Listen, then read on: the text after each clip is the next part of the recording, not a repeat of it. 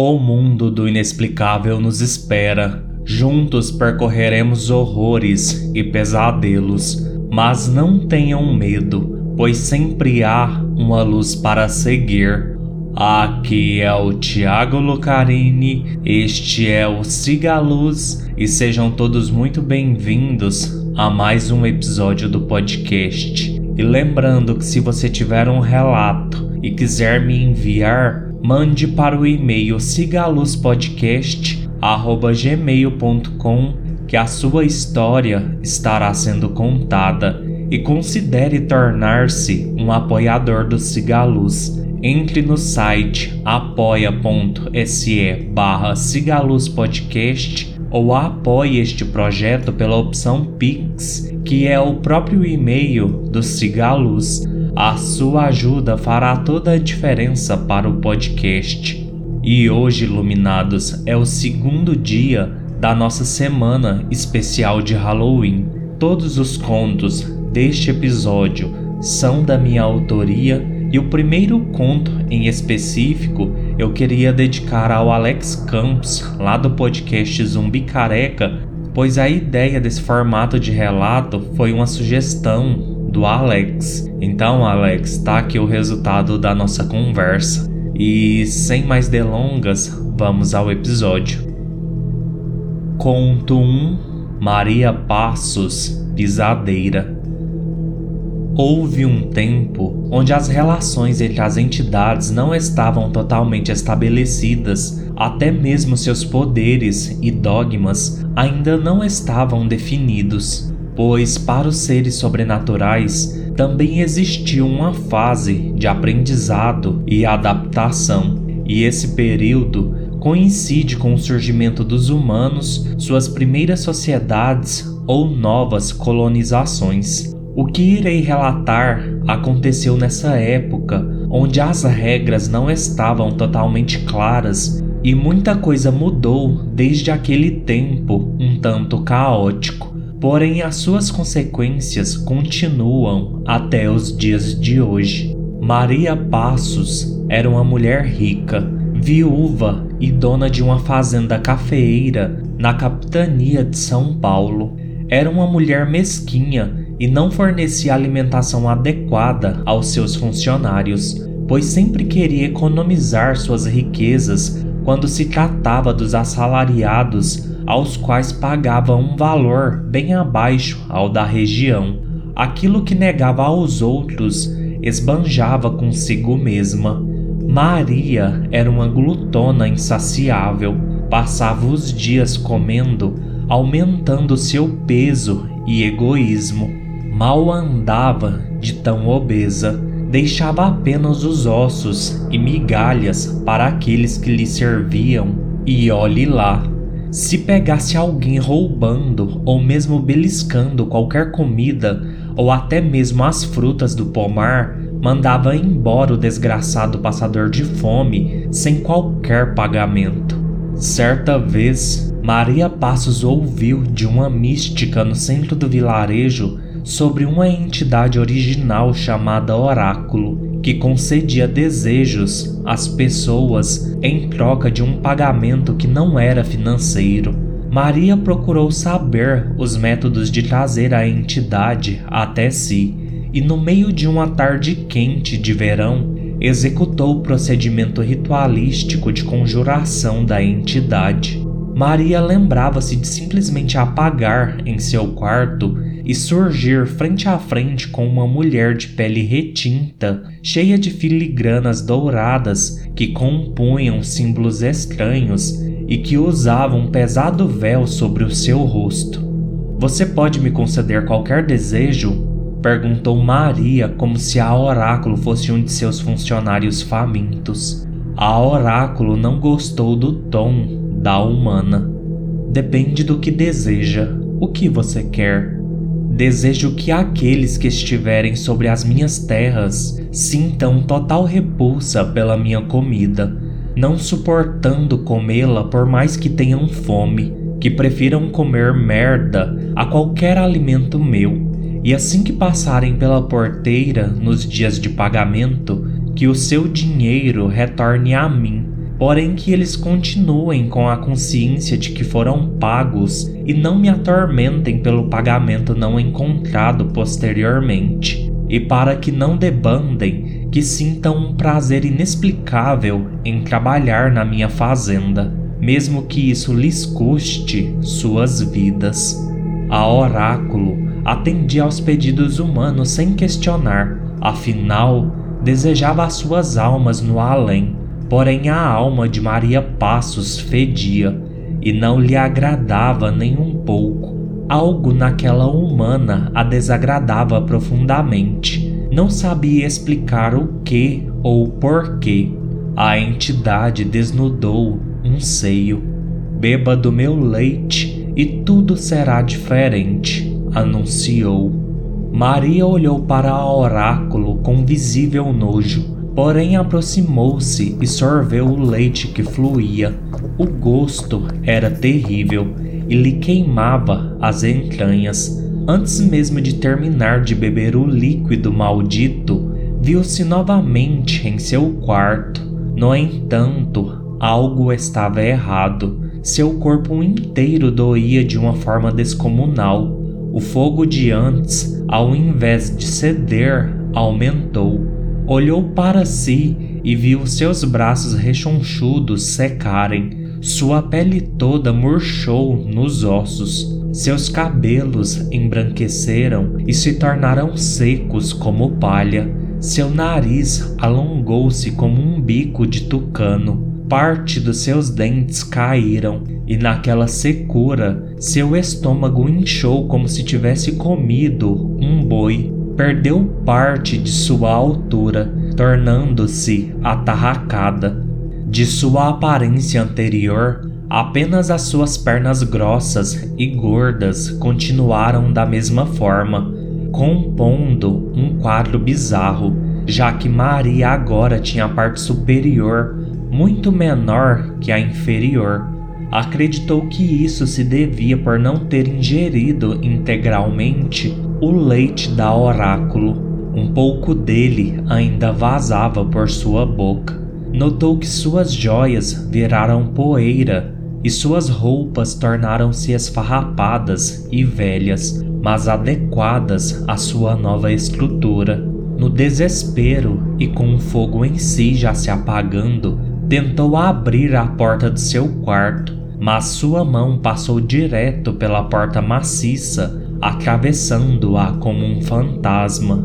Maria começou a gritar enlouquecidamente mas ninguém a ouvia. Atravessou as paredes sólidas e chegou à cozinha, onde viu suas duas cozinheiras comendo escondido parte do seu jantar de logo mais. Ficou furiosa, tentou derrubar os pratos das mulheres, mas foi em vão. Maldita oráculo, maldita! praguejou percebeu que as mulheres já de barriga cheia foram para a despensa e lá deitaram-se num estrado e dormiram. Maria, coberta de ódio, começou a pular sobre suas barrigas, pisando nos seus estômagos, querendo que vomitassem o que tinham ingerido, pois a comida lhe pertencia. Notou que as mulheres, cada uma na sua vez, abriram os olhos e finalmente a viram, porém não a reconheceram, uma vez que só viam os olhos amarelados de um demônio raivoso. Maria viu que suas pisadas fortes causavam espanto e medo nas cozinheiras, e isso a extasiou. Dessa forma, Maria achou um novo propósito cruel. Com o tempo, as pessoas que dormiam de barriga cheia passaram a relatar a aparição de uma entidade medonha, a qual deram o nome de pisadeira, por ela sempre vir pisar-lhes a barriga, deixando-os com falta de ar e apavorados. Aquele resultado não era o que a oráculo tinha em mente. Era para Maria tornar-se um ser intangível preso ao seu egoísmo pela eternidade. Porém, o que estava feito não tinha como ser desfeito, e assim um novo mal surgiu. Último conto de hoje: O Padeiro. Teobaldo amava o cheiro dos seus pães e como aqueles quitutes faziam sua boca salivar. Cada pão, dependendo de seu processo de fabricação, tinha um sabor especial. Algumas massas com maior tempo de fermentação davam aos pães uma característica única e inigualável. Os pães pequenos eram especialmente mais macios e saborosos. O homem orgulhava-se de ser um padeiro de mão cheia, apesar de confessar que não achava a produção de forma alguma trabalhosa, visto que quase tudo era terceirizado e já lhe chegava semi-pronto e cru. Sua função mesmo era ligar o forno e aguardar o cozimento para obter o ponto perfeito. Teobaldo adorava o cheiro que exalava dos pães, já nos primeiros segundos em como a superfície das massas variadas enchiam-se de bolhas e criavam uma crosta dourada e apetitosa. Aqueles com mais recheio às vezes vazavam seu conteúdo. O sumo preenchia o ar, fazendo seu estômago roncar. Toda vez que sentia aquele desejo, não podia estar mais certo da sua profissão. Roubar um pedaço ainda quente de dentro do forno era a sua realização maior. Não foram raras as situações em que queimou a língua, mas valia a pena, tanto que repetia sempre a sua traquinagem. Logicamente que não era um homem mesquinho, a metáfora bíblica de o pão ser o corpo de Cristo era perfeita, pois pão era sustento para a alma e devia ser compartilhado. Por vezes, devido à fartura de alimentos, Teobaldo levava pães para os seus amigos e vizinhos, distribuía aos desabrigados e desamparados nas ruas. Teobaldo era um homem de fé e acreditava que a caridade era a mais bela das virtudes e a praticava com afinco. Muitos esperavam ansiosos suas visitas, pois não podiam negar que seus dotes culinários eram excepcionais. As pessoas amavam seus pães, ainda mais porque eram doados de bom coração. Perdeu as contas de quantos tirou a fome, particularmente sentia-se muito bem desempenhando ações para a melhoria da condição de miséria dos outros.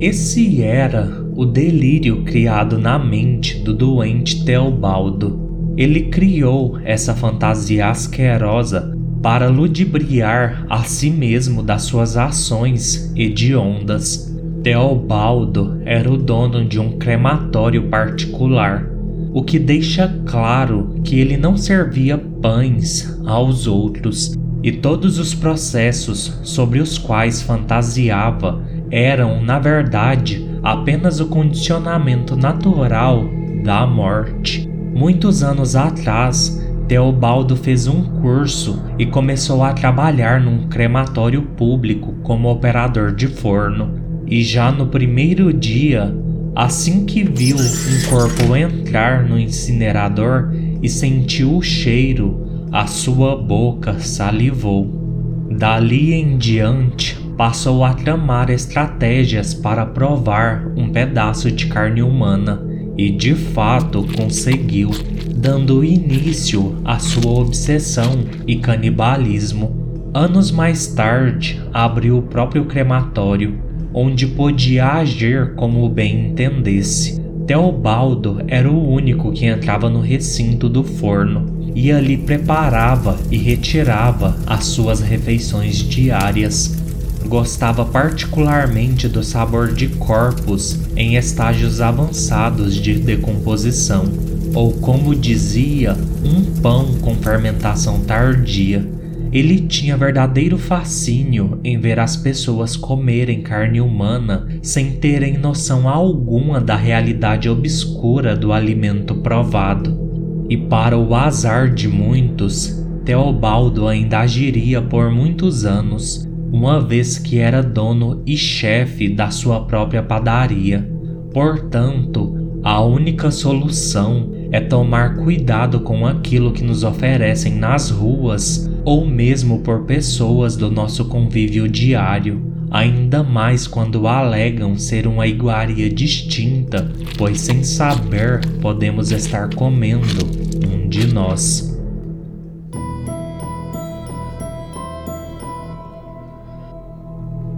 Bem iluminados, este foi o episódio de hoje sobre o primeiro conto da pisadeira. Eu preferi optar por trabalhar com um anacronismo sobre o tempo e as formas de trabalho. Então, por mais que seja um tempo passado, as condições de trabalho são as mesmas de hoje, dos tempos atuais, pois eu não queria colocar para a Maria trabalhar com escravizados ou pessoas, sei lá, de uma forma diferente.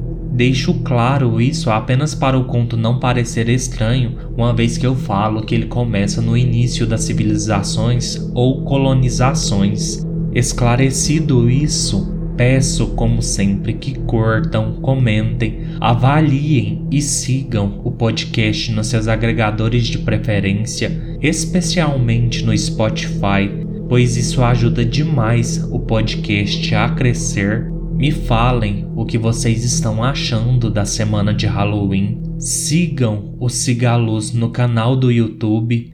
Venham fazer parte do podcast, me enviando seus relatos. No mais, fiquem todos bem, sigam a luz e nos vemos amanhã.